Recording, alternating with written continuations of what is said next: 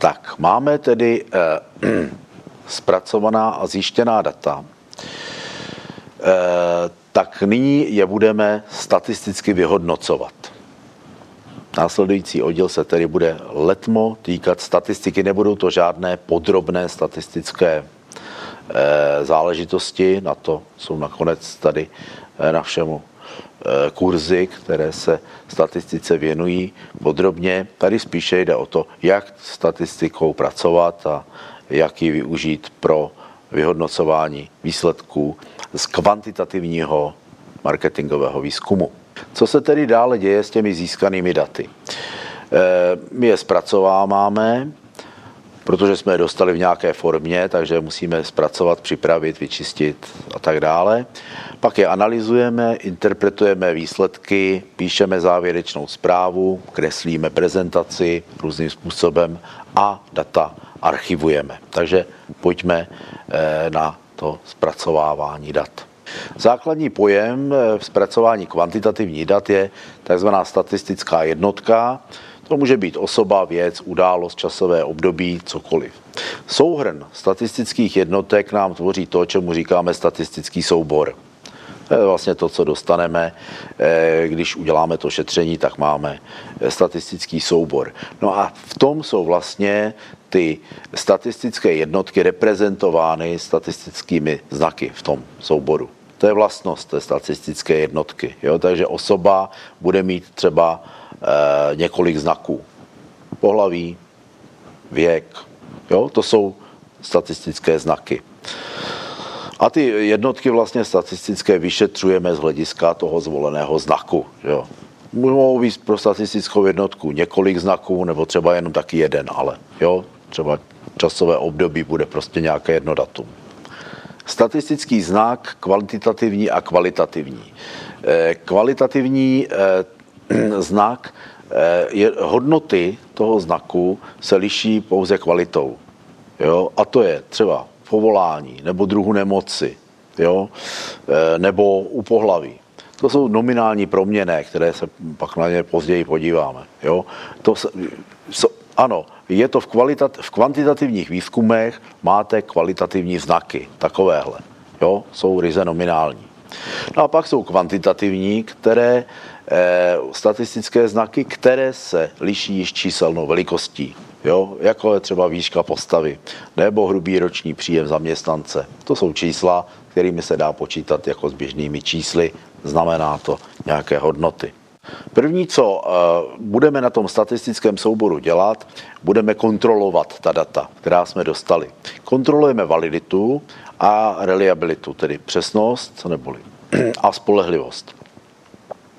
Z tohoto důvodu se provádí kontrola úplnosti toho souboru a čitelnosti všech dotazníků a logická kontrola. Zdali teda ty odpovědi tam mají logickou souslednost. Tady nám třeba někdo, kdo nemá řidičský průkaz, neodpovídal na to, jak dobře se mu řídí auto.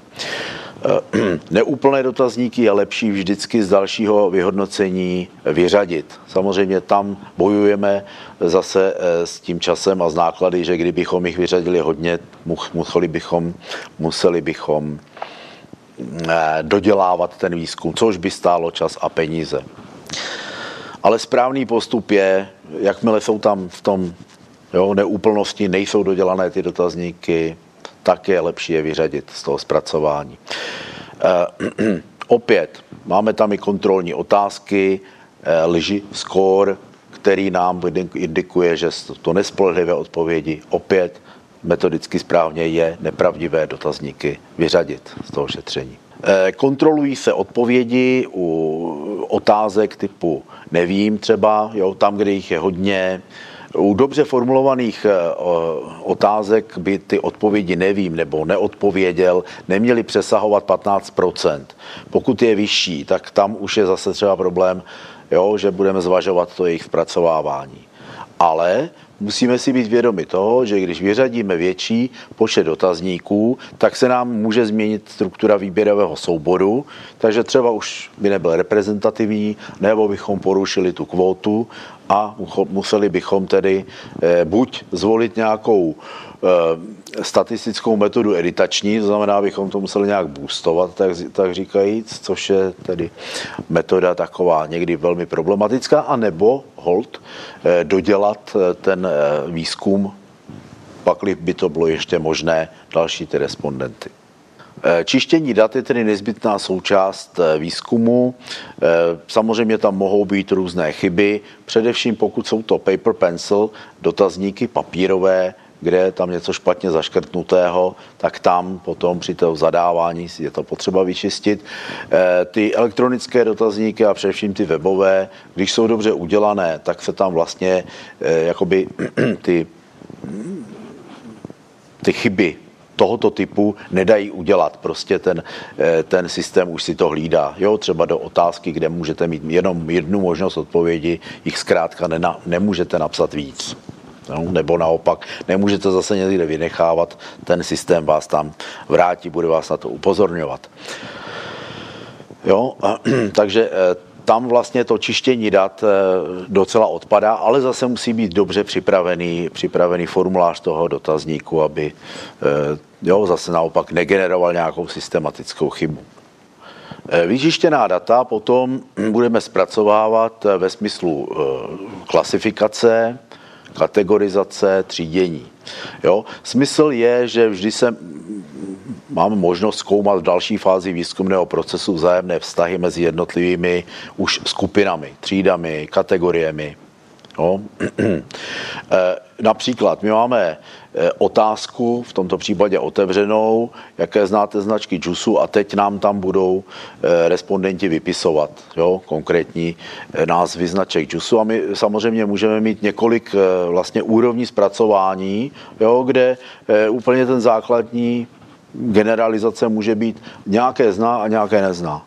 Jo, jedno které, ale tady je skupina, která, jo, lidí, kteří znají nějaké džusy a ti ostatně neznají procenta. Pak je můžeme rozdělit na české, evropské, mimoevropské. Jo? A pak už teda je další úroveň, kde už budeme mít individuální značky, jo? Třeba konkurentní značky z džusů. Jo? Z jedné otázky můžeme dostat vlastně tři typy výstupů. V tomhle smyslu. Předpoklady takové klasifikace nebo kategorizace je, že si určím třídící znaky, podle kterých budu třídit, jo, to znamená pohlaví respondentů, věk, vzdělání, třeba těch sociodemografií. Pak si určím třídy tak, aby se vzájemně vylučovaly, ne, že jo, tam budou průniky. Každý respondent, každá odpověď bude pouze v jedné třídě, v jedné kategorii. A budu se snažit určit ty třídy vyčerpávajícím způsobem, aby zase na druhou stranu mě někde nezbývala nějaká větší skupina respondentů nebo odpovědí, které bych neměl kam zařadit. Jo. Takže to je předpoklad dobré klasifikace. Jo, nejlepší je samozřejmě to naprosto vyčerpávající, bez jakýchkoliv průniků. E, tak tady je příklad.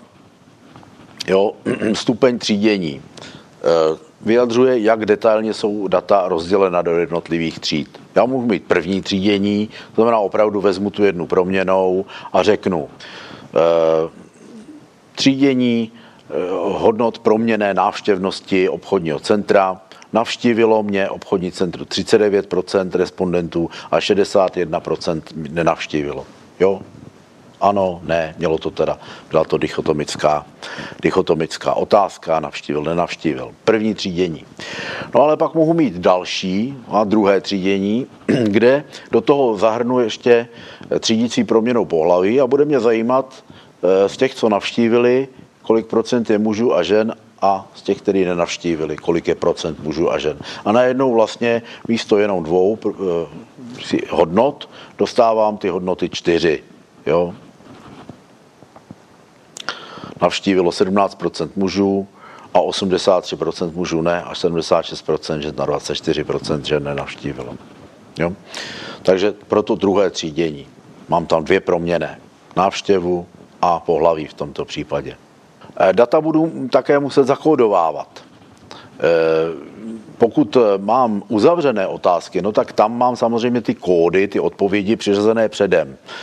Zatímco pokud mám otevřené otázky, no tak tam dostávám vlastně sérii odpovědí, které potom musím, abych byly zpracovatelné nějak kvantitativně, tak je musím zakódovat. To znamená přiřadit jim eh, nejčastěji číselné symboly kvůli výpočetní technice, jo, aby to počítač bral. I když samozřejmě dnešní softwary vám vezmou i nominálie, ale zase musí to být samozřejmě ten řetězec, musí být napsán úplně stejně, že jo? To znamená jediný překlep v té odpovědi znamená, že to bude počítat jako jinou, jinou odpověď.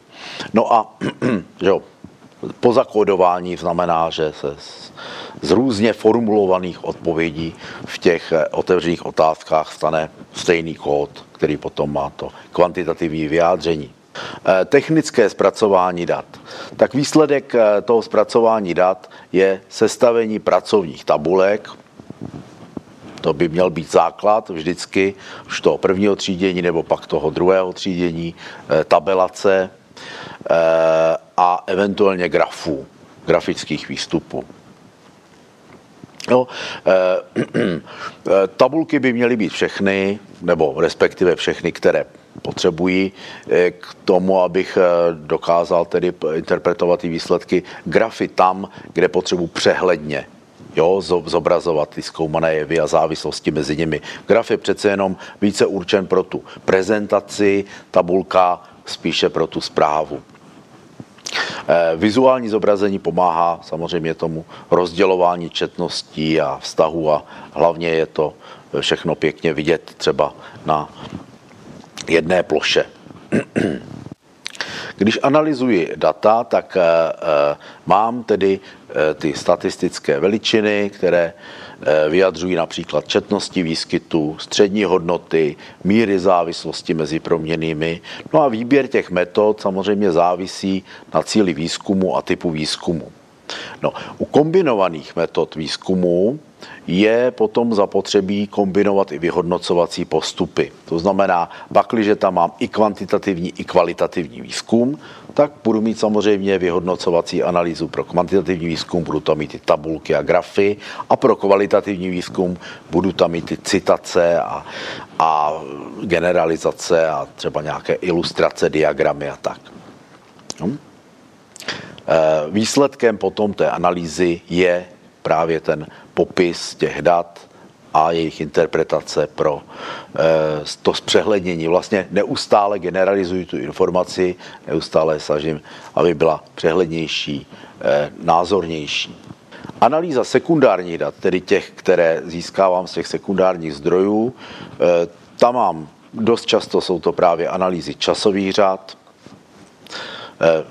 jo, ve statistikách, které mají tedy časové řady, průřezové analýzy, ty jsou zase naopak eh, analýza za mnoho různých typů proměnných v čase teď, nebo v čase nějakém jednom určeném, a pak jsou kombinace. Jo, to znamená, mám průřezovou analýzu, ale eh, na časových řadách. To znamená, že jo, zároveň teda sledují i vývoj, trend. A analýza kohort, která zase padá do eh, hodně toho demografických typů analýz. K tomu používám různé matematicko-statistické metody v rámci výzkumu trhu, jako je náš oblíbený data mining, což je dnes typická metoda, protože jsou velké datové, kvantitativních dat především, velké datové sklady, dokonce mnohdy automaticky se generující data nebo zjišťující data a je neefektivní, někdy i nemožné udělat e, úplnou analýzu, zahrnout tam všechny proměny a tak dále, ale spíše je efektivní, jak z nich dolovat v těch datech a na základě předpokladů, e, že tam něco najdu, tak to v těch datech hledat a hledat si v těch datech vlastně ty cestu e, k těm výsledkům, jo, nikoli v tím komplexním zpracováním, jako se to dělá běžně. A nebo i typem zase u těch velkých dat logistické křivky, která se třeba používá u vybavenosti domů, penetrace vybavenosti domácností nebo životního, životního cyklu produktu na trhu. Analýza časových řad, posloupnost ukazatelů, které jsou měřeny v určitých časových intervalech, věcně a prostorově srovnatelná pozorování. Důležité na té časové řadě je právě to, aby to měření bylo konzistentní. Jo, to znamená, metoda toho měření a samozřejmě ty statistické znaky toho měření by se neměly měnit v průběhu té doby, jo, protože pak by byly nesrovnatelné.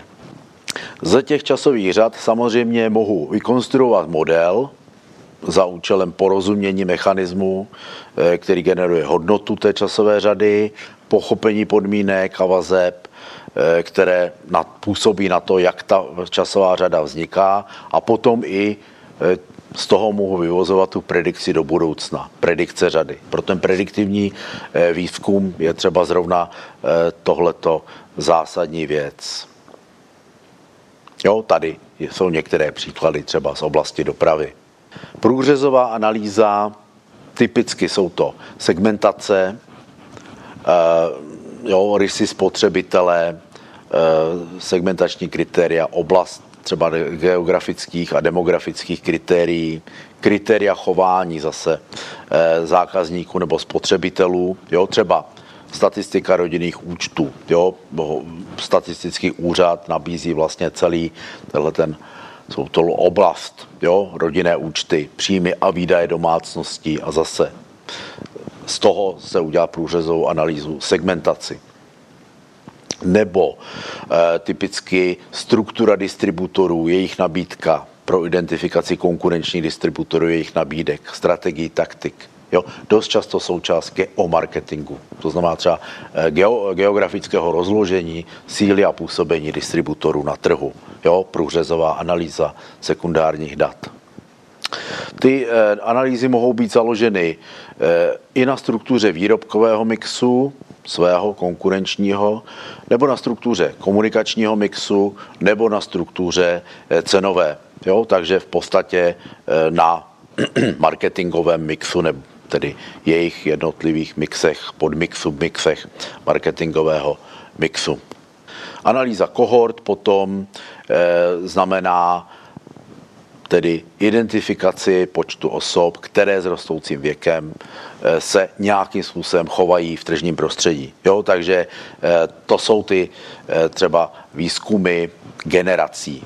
Vy budete znát, no, generace X, generace Y, generace Z, jo, to je tohleto. A zase je to určitá segmentace, ovšem tentokrát demografická, jo, typická eh, průřezová analýza, ovšem i s tím, že tam je nějaký ten vývoj, že jo, ta generace prostě je časově sice ohraničená, ale prostupuje vlastně tím časem.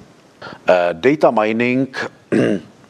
K tomu potřebujeme vždycky nějaký analytický aparát, a vlastně dneska je softwarový aparát, vyhledávací, jsou na to specif- i specializované softwary, většinou, které jsou schopné pracovat s velkými objemy dat. Ten aparát odhaluje klíčové vazby, jo, v těch sledovaných jevech a datech. Protože jsou to většinou velké datové sklady, tak ty vazby bývají hodně často, nebo to, to podtřídění, to znamená, jo, ten, ten způsob té analýzy v tom data miningu eh, bývá vysoce třeba relevantní. Jo? Ty, ty závislosti, pokud se tam prokazují, mají eh, vysoké hodnoty, protože právě je to na mnoha a mnoha a mnoha případech. A to znamená, je to i třeba přesnější. Jo? Nebo naopak můžete z toho velkého množství redukovat až na nějaké velice specifické skupiny. Jo, těch třeba zákazníků, spotřebitelů, typu jejich chování a tak, jo, které byste v normálním tisícihlavém souboru už nebyli schopni detekovat, rozeznat. Jo, je tam tady, pokud máte statisíce, miliony nějakých těch takzvané big data, tak se to tam, tak se to tam dá nalézt v dostatečné množství. Logistická křivka, jak jsem říkal, je tedy používaná především při predikci vývoje trhů, vybavenosti domácnosti třeba také a křivce životního, životního cyklu produktu, která je tady znázorněna, jo, a i tak se vlastně potom graficky kreslí, je to de facto křivka nárůstová. Čtyři fáze, no, které jsou zde popsány od tedy toho uvedení na ten trh nebo nárůst vybavenosti tím, typickým, tím nějakým produktem až po úplné nasycení trhu. A tady je právě ten příklad, jo? Kdy vidíte křivku stoupající a lomící se v inflexním bodě a dosahující nějaké limity toho, toho trhu. Jo? Tenhle ten typ těch analýz nám třeba ukazuje právě, v jaké fázi je ten, který sortiment, ten, který produkt na tom trhu může nám ukazovat, zdali přejde do další fáze, překročí tu propast, jo, mezi těmi inovátory a tou teda už tou časnou většinou, když se chytí na tom trhu, tak říkajíc. Údaje, které využíváme k analýze, můžeme rozdělit do tří skupin. Na nominální, ordinální a kardinální. Nominální, to jsou ty slovní, verbální, nelze je řadit, není možné určit ani pořadí, ani průměr, je to třeba právě to pohlaví nebo znalost značky. Pak jsou ordinální, pořadové, to znamená, lze tam určit pořadí, ale není možné určit vzdálenost mezi jednotlivými proměnnými. Jo, vzdělání typicky. My víme, že základní je nižší než střední, ale nevíme, jestli, jo, rozdíl mezi zákl- jaký je rozdíl mezi základním a středním a středním a vysokým, jestli to je jedna a jedna, nebo dvě a jedna a tři, jo, zkrátka nevíme. A potom kardinální, to jsou čísla. To znamená, určíme i pořadí a zároveň i vzdálenosti mezi těmi proměnnými. Věk, jo, víme, že e, komu je dvacet, je mladší než komu je dvacet jedna a víme, že to je přesně o rok. Nebo příjem a takovéhle proměny. Analýzu těchto dat provádíme v zásadě primárních dat na, třemi, nebo na těch třech úrovních. Analýza prvního stupně, to jsou sumarizace. Analyzujeme jednu proměnnou a měříme u ní četnosti. Potom obecné úrovně, to znamená průměr, modus, medián a variabilitu, variační rozpětí, rozptyl, směrodatnou odchylku. Pak, když máme dvě proměnné, tak tam už provádíme analýzu diferencí nebo analýzu souvislostí. Sem právě patří to testování hypotézy dost často. Jo? Snaha otestovat dva soubory nebo dvě proměnné, ke kterým jsou specifikovány hypotézy há nula a há jedna, tedy nulová hypotéza a ta hypotéza, o která nám jde, a rozhodnout, pro, co platí. No a potom máme sledování a měření závislosti mezi třema a více proměnnými, neboli vícerozměrná analýza primárních dat, kam patří vyšší metody, jako je regresní analýza, korelační, faktorová, zhluková, diskriminační, různé typy vícerozměrného škálování a tak dále. Potřebujeme zjistit tedy najednou, kolik, kolik, jak, si, jak se nám najednou ovlivňuje více proměnných. Nikoli jen dvě.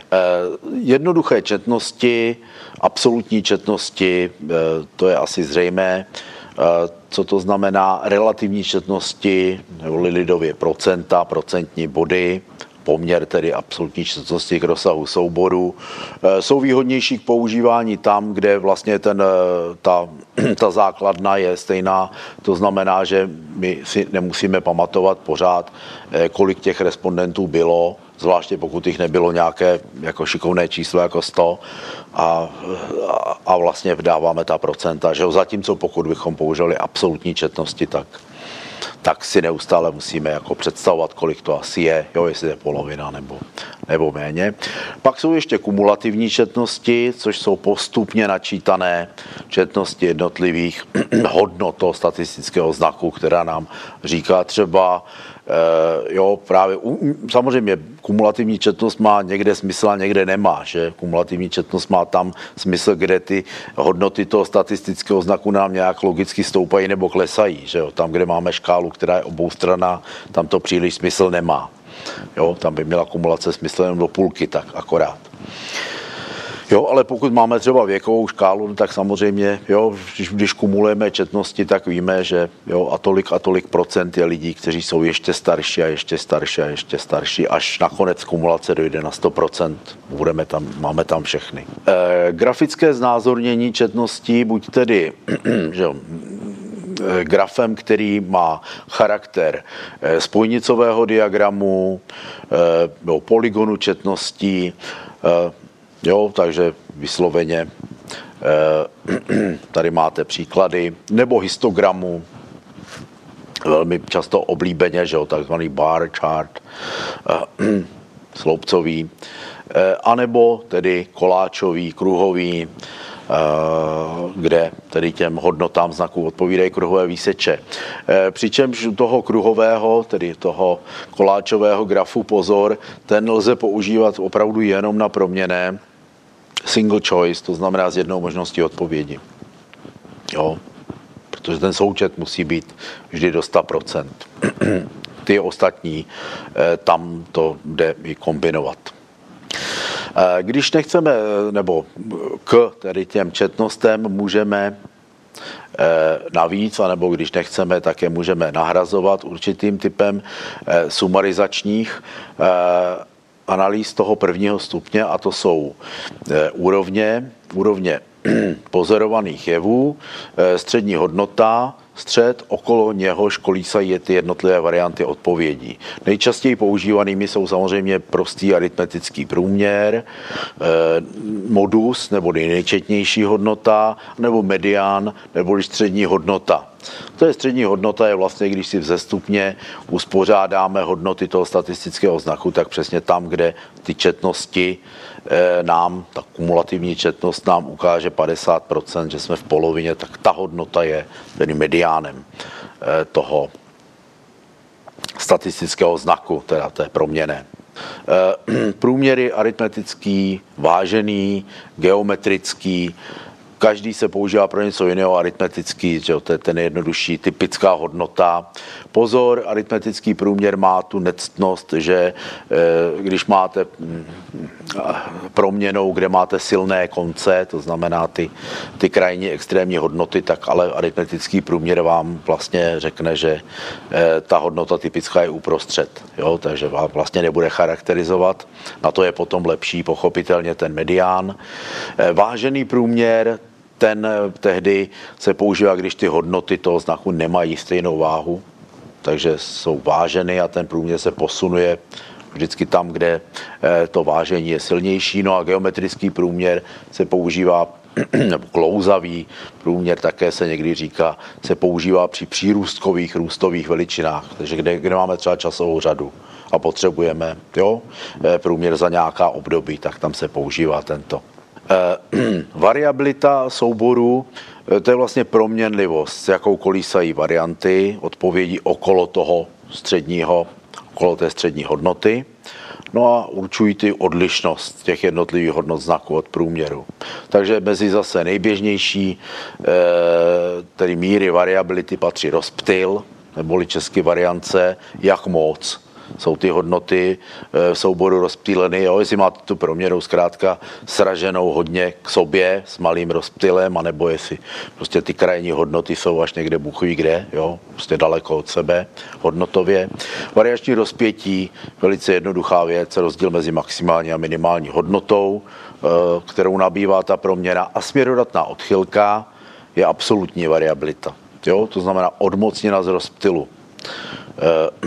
Variační má tu výhodu, že je vlastně normovaná, to znamená, ať ty hodnoty jsou, jaké chtějí, tak směrodatná odchylka vždycky vlastně je jedna, dvě nebo tři na tom souboru, tedy, který tam je. Nakonec ten obrázek tam nahoře, ta Gaussova křivka normálního rozdělení, kterou tam vidíte, tak její osa X je v podstatě vyjádřena v těch směrodatných odchylkách, že jo? To je v prostředku je střední hodnota mí a napravo, nalevo vidíte směrodatnou odchylku vždycky plus jedna, plus dvě, plus tři a zase minus jedna, minus dvě, minus tři. A dokonce tam vidíte, kolik procent v normálním rozdělení případů je mezi tedy těmi jednotlivými hranicemi těch směrodatných odchylek. Takže jo, okolo středu v normálním rozdělení u každé proměnné, ať je to, co je to, jo, tak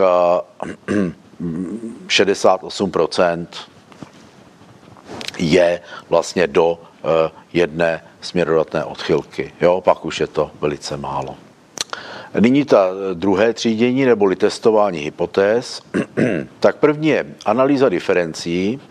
My zkoumáme, zdali porovnávané, nebo pozorované, nebo zjišťované diference v primárních datech jsou statisticky významné.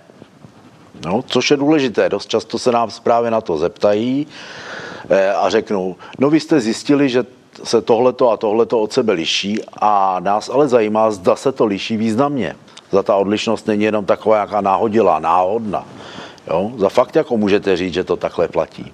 Takže my musíme provést test, jo? Že se nám tedy ta naše hodnota od té, no, ta, ta diference, že je dostatečně velká, že je tedy statisticky významná. Jo? Například při porovnávání výsledků exponované a kontrolní skupiny v experimentu. No a druhý typ té, toho testu je vlastně analýza souvislosti nebo závislosti, jo? Jestli ta jedna proměnná je teda závislá na druhé, jo? Jestli mezi sebou souvisí a i, i potom také, když zjistíme, že ano, tak do jaké míry je třeba ta souvislost, závislost silná. První krok u toho testování hypotézy, my si stanovíme nulovou hypotézu, ta se označuje há nula a to je tvrzení, které obvykle vyjadřuje žádný, jo, nebo nulový rozdíl mezi testovaným soubory dat. To znamená, není tam rozdíl, není tam diference, proto nulová hypotéza. No a alternativní hypotéza k ní, há jedna, ta popírá platnost té nulové hypotézy. Jo, to znamená, říká, ano, je tam diference mezi soubory, nebo je tam závislost mezi těmi proměnnými. Jo, je to opak, logický opak. To má to tvrzení té alternativní hypotézy musí být naprostým opakem, logickým jednoznačným opakem té nulové hypotézy. Jo? A při tom statistickém testu, jo, my nedokážeme opak. My předpokládáme, že platí, jo, pokud při statistickém testu nedokážeme opak, tak pořád předpokládáme, že platí nulová hypotéza. Jo, něco jako presumpce neviny, zkrátka. Jo, když nedokážeme, e, že, je, že platí opak, tak je to buď bez souvislosti nebo, nebo, nebo bez diference. Jo, to je ten přirozenější stav. Testy, v zásadě tři takové zásadní testy pro testování hypotéz. Pamatujte si té-test, neboli studentův test pro testování rozdílu dvou středních hodnot, jo, těch mí. F-test, neboli Snedekorův test, nebo Snedekorův rozdělení pro testování rozdílu dvou rozptylů, těch proměnných. Jo. A Chi kvadrát test, to je test pro testování rozdílu četnosti souboru. Jo, ten Chi kvadrát test používá právě pro testování závislosti nebo respektive nezávislosti proměnných. Jo, mně se mu říká Pearsonův Chi kvadrát test podle tedy toho statistika, který ho vymyslel. U toho Chi kvadrát testu posuzujeme tedy zda a jak se rozložení četností toho souboru liší od základního souboru nebo jedné proměnné od druhé, zdali tam existuje nějaký vztah. Je-li spočtena hodnota P, ta vychází u toho Chi kvadrát testu, hodnota P, tedy pravděpodobnosti, nižší než zvolená hladina významnosti, tak se nulová hypotéza zamítá, my můžeme říct, jo, jo, souvisí to, závisí to. No a při nesplnění podmínek pro Chi kvadrát test, protože on má nějaké podmínky, jo, kolik musí být těch odpovědí tam a tak dále, jaké tam musí být rozdělení, tak lze nahradit právě tím Fisherovým testem nebo McWhitneyho testem. To se dozvíte vlastně už potom na statistice. Sledování a měření závislostí. Takže když máme více těch proměnných, tak můžeme používat ještě další, protože už kdybychom samozřejmě jenom tím Chi kvadrát testem tak měřili ty vzájemné párové závislosti, souvislosti, tak bychom, jo, u hodně proměnných by se nám to začalo kombinovat a nevěděli bychom, jako za chvíli bychom v tom nevyznali třeba.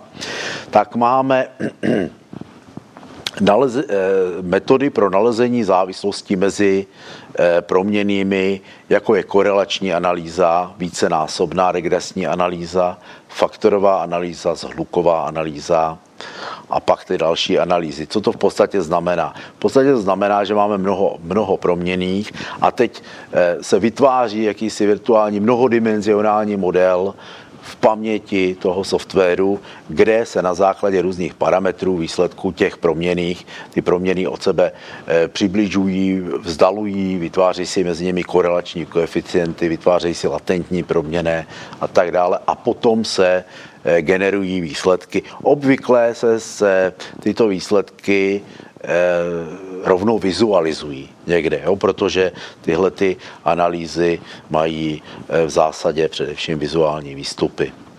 Kvalitativní metody zpracování dat jsou zase jiné. Analýza závěrů diskuzní skupiny nebo hloubkového rozhovoru bude mít samozřejmě jiný formát než výsledky kvantitativní studie, kde budou ty tabulky, grafy, procenta, případně nějaké ty výstupy z těch vyšších analýz, nějaké plot charty a tak dále.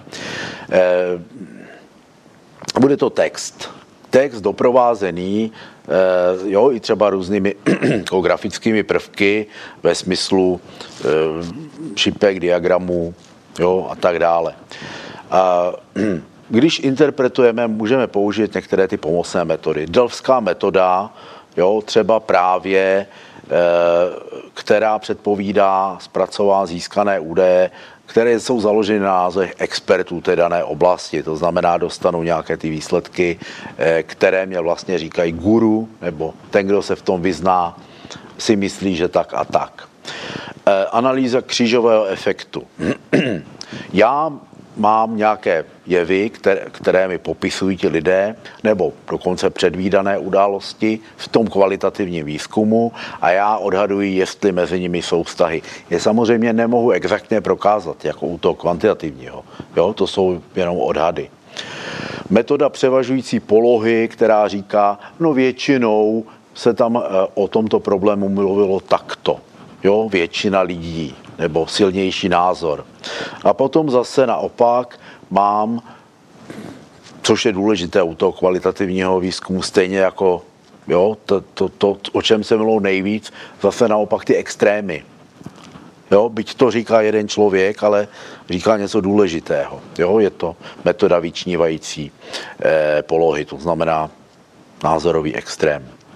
No a tím se dostáváme v podstatě k tomu závěrečnému, tedy k interpretaci a prezentaci výsledků marketingového výzkumu. Tomu se budeme věnovat v této závěrečné části. Tedy interpretace dat, nebo interpretace informací.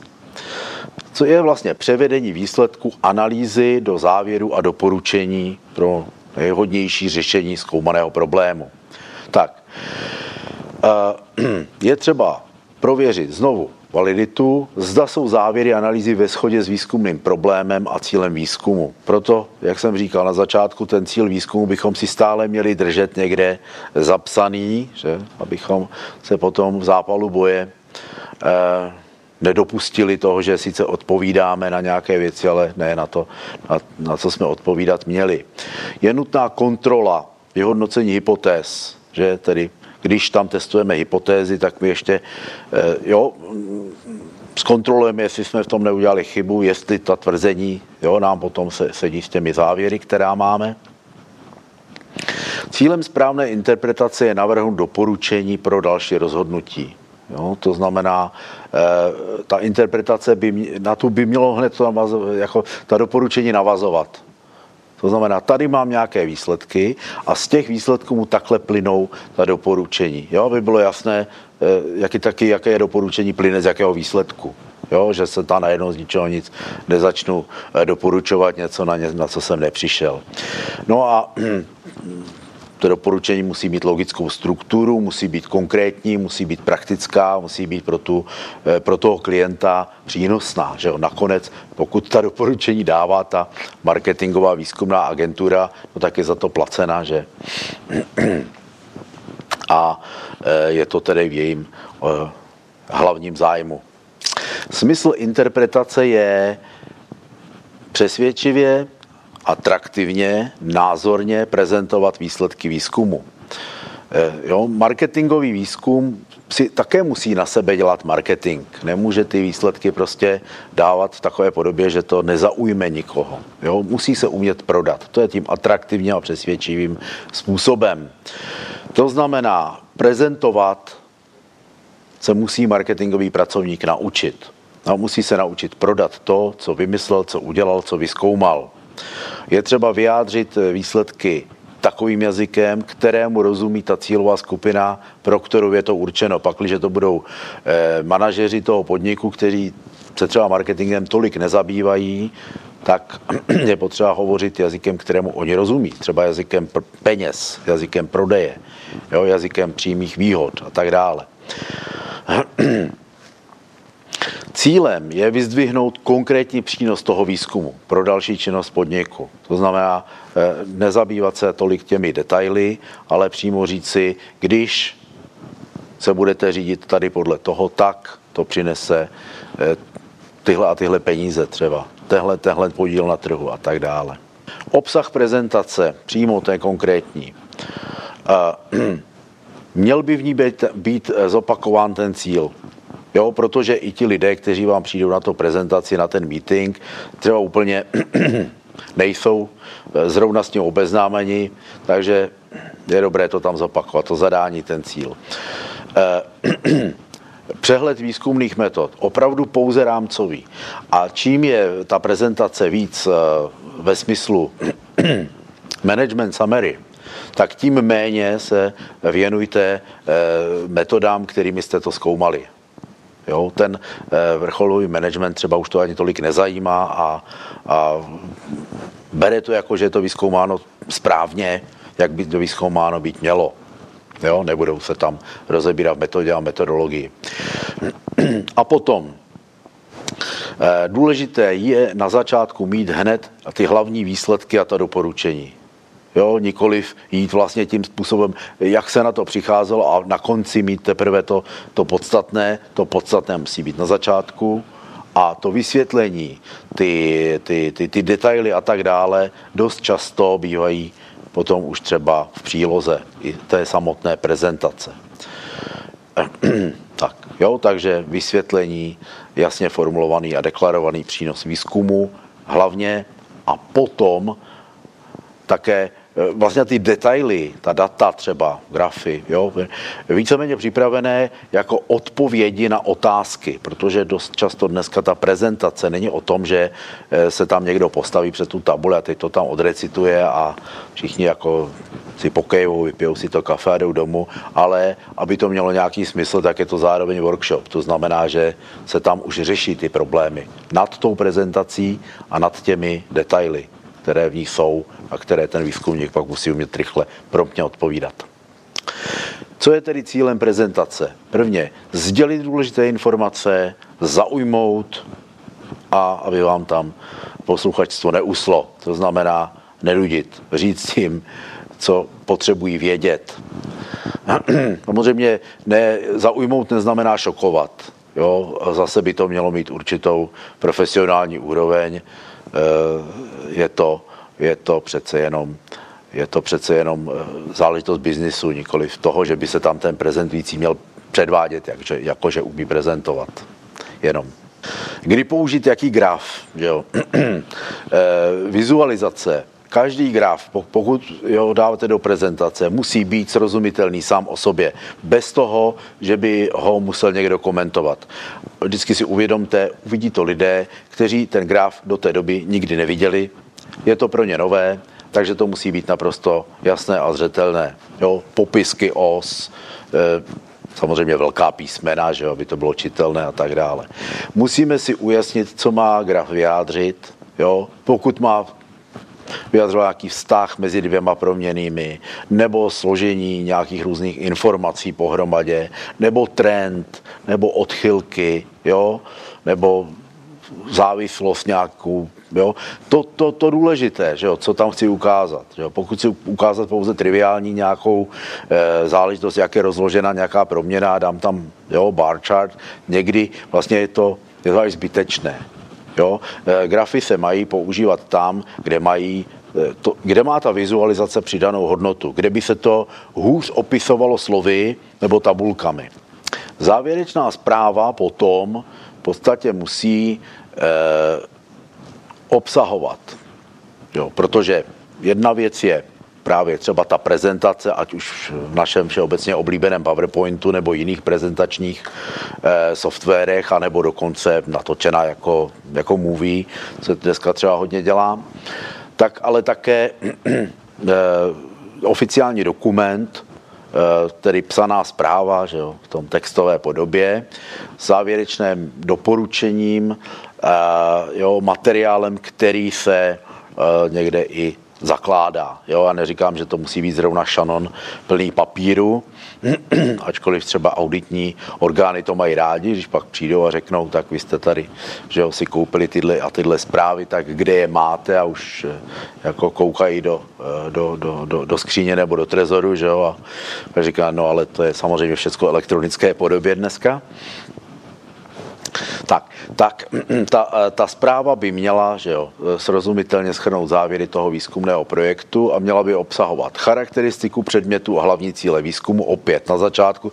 To, dokonce ty firmy si to dělají tak, jo, že má přímo nějaký, nějakou standardní šablonu, jo, té zprávy, aby se ne... bylo každému jasné, kdo komu se ta zpráva dostane do ruky, kde tu příslušnou informaci má hledat, jo, že to bude jako v nějakém pěkném formátu. Tak. Potom výsledky toho počítačového zpracování, že jo, údajů, grafy, eventuálně, že jo, tabelační příloha. Dneska, že jo, hodně i databáze, která je k tomu třeba připojena, když je to v té online podobě, je to někde v cloudu. No a jo, samozřejmě ta doporučení a také, co se někdy zapomíná, použitý materiál, testovací materiály třeba. Jo, co by vám bylo platné, kdybyste měli výsledky třeba, já nevím, pretestu reklamní kampaně, jo, měli tam napsáno, že jako reklamní kampaň A je lepší než reklamní kampaň B, akorát byste nikde u toho výzkumu neměli, jak to jako vypadalo, jo. Tak to už by, jo, jak vypadal ten materiál, ty storyboardy nebo, jo, ty animatics, který tam byly vlastně testovaný. Jo, no to vypadá jako taková samozřejmost, ale ne vždycky to samozřejmost je, jo, že se to potom někde, někde takhle objeví. E, no a to se dostáváme k tomu úplnému závěru, to znamená archivace dat pro pozdější zpracování, umožňuje samozřejmě dobře a přehledně archivovaná data, jsou Jsou, uh, jsou hodnota, protože umožňují sekundární analýzu, to znamená, máme k dispozici okamžitě data, která už jsme zaplatili, máme je tedy, uh, máme možnost srovnávat, máme možnost dělat časové výzkumy a trendy. No jasně, že data stárnou určitým způsobem, nicméně když je to trend, když je, když je to časová řada, no tak vlastně nám pomáhá odvozovat ten trend. Když máme časovou řadu deset let zpátky nebo dvacet let zpátky, tak vidíme i, jo, nějaké delší časové úseky. Jo, že na pár jenom třeba bodech časové, časové řady bychom neviděli, jo, že to, co se nám tam teď děje, třeba nějaký nárůst nebo nějaký pokles, je ale jenom nějaký, nějaký bílý šum nebo nějaké lokální minimum nebo maximum, přičemž, jo, v dlouhodobé perspektivě se děje něco jiného. Jo. Tady na tom je vidět právě na tom diagramu, jo, jak vlastně ten marketingový informační systém, že jo, ke kterému se zase zpátky dostáváme, využívá ten archiv, že jo, kde se ukládá. A na úplný závěr si ještě povíme něco o etice marketingového výzkumu. Přece jen není to, není to úplně od věci, protože, že jo, v marketingovém výzkumu, marketingový výzkum svou činností zasahuje do života, každodenního života lidí, operuje s citlivými údaji, s osobními údaji, to znamená, je to odvětví, kde musí být tedy kladen důraz na určitý kodex toho etického jednání a také je V souvislosti s ním bych zmínil několik organizací, které se právě tímto zabývají, ať už je to místní český SIMAR, a trhu v České republice tedy, sdružení, neziskové sdružení vlastně výzkumných agentur, které si ty agentury založily jako asociaci, která nebo platformu, jo, na základě níž prostě je tam jedna kodex, etický kodex, biznisový kodex těch marketingových výzkumných firm a jednak je tam proces určité kontroly vzájemné těch organizací, toho, jak těch agentur, tedy toho, jak to dělají. Jo, znamená kontrola dotazování, kontrola anonymity těch dotazníků a tak dále a tak dále. Na evropské, nebo respektive dnes už celosvětové úrovni působí ESOMAR, což je tedy podle názvu, tedy ještě Evropská společnost pro výzkum veřejného mínění a trhu, a dnes už je to samozřejmě světová organizace, která zase má svůj kodex, má svoje předpisy a členstvo, jo, jsou opět výzkumníci. Tady je její logo, tady jsou webové stránky, tam ten kodex je uložen, takže je přístupný v podstatě věře veřejně. Pak je to Mezinárodní obchodní komora, zase, jo, se svým kodexem chování v právě marketingu a marketingovém výzkumu. Prvním kodexem takového výzkumu byl právě ten kodex ESOMARský z toho roku devatenáct set čtyřicet osm, jo, takže vidíte, že v podstatě hned po druhé světové válce byl tedy první kodex toho marketingového výzkumu, existoval, a od vlastně poloviny sedmdesátých let ten, ta Mezinárodní obchodní komora a ESOMAR se dohodli, že bude mít účelnější jeden kodex, a existuje tedy ten současný Mezinárodní kodex výzkumu trhu a sociálního výzkumu, kde jsou ta pravidla jak toho dotazování, používání těch informací, zpracovávání, držení těch informací a také vlastně využívání těch informací, jo, které se získávají od zákazníka. Cílem toho etického kodexu je stanovit etická pravidla, také samozřejmě zvýšit a udržovat důvěru veřejnosti k výzkumu trhu, marketingovému výzkumu, protože samozřejmě ochota respondentů závisí na tom, zdali důvěřují, že je to na dobrou věc. Když tady důvěra padne, tak asi nikdo nebude chtít odpovídat na ty otázky, nebo zdůraznit potřebu zvláštní odpovědnosti při získávání názorů právě těch citlivých skupin, jo, jako jsou třeba děti, mladiství. E, pak je to zaručování svobody výzkumníkům trhu, že jo, protože politická situace, jo, různý typ režimů a tak dále, takže e, jo, může, mohou být problémy právě i v tomhletom. No a potom minimalizovat potřebu vládní anebo mezivládní legislativy nebo regulace právě marketingového výzkumu, protože by právě mohlo docházet k tomu, že ty přehnané regulace a přehnané, jo, zákony mohou vlastně ten marketingový výzkum i poškodit. Tak právě proto si marketing vytváří ten vlastní kodex, kterým si jakoby i svým způsobem brání proti té větší, většímu zásahu, jo, té státní moci. Tímto tedy bych se s vámi chtěl rozloučit, poděkovat vám za pozornost a doufám, že vám tento kurz bude k užitku a pro přípravu na zkoušku z marketingového výzkumu a marketingu, a budu se s vámi těšit na shledanou, na viděnou na přednáškách, ať už prostřednictvím videa nebo přímo osobně ve škole. Mějte se moc hezky, na shledanou.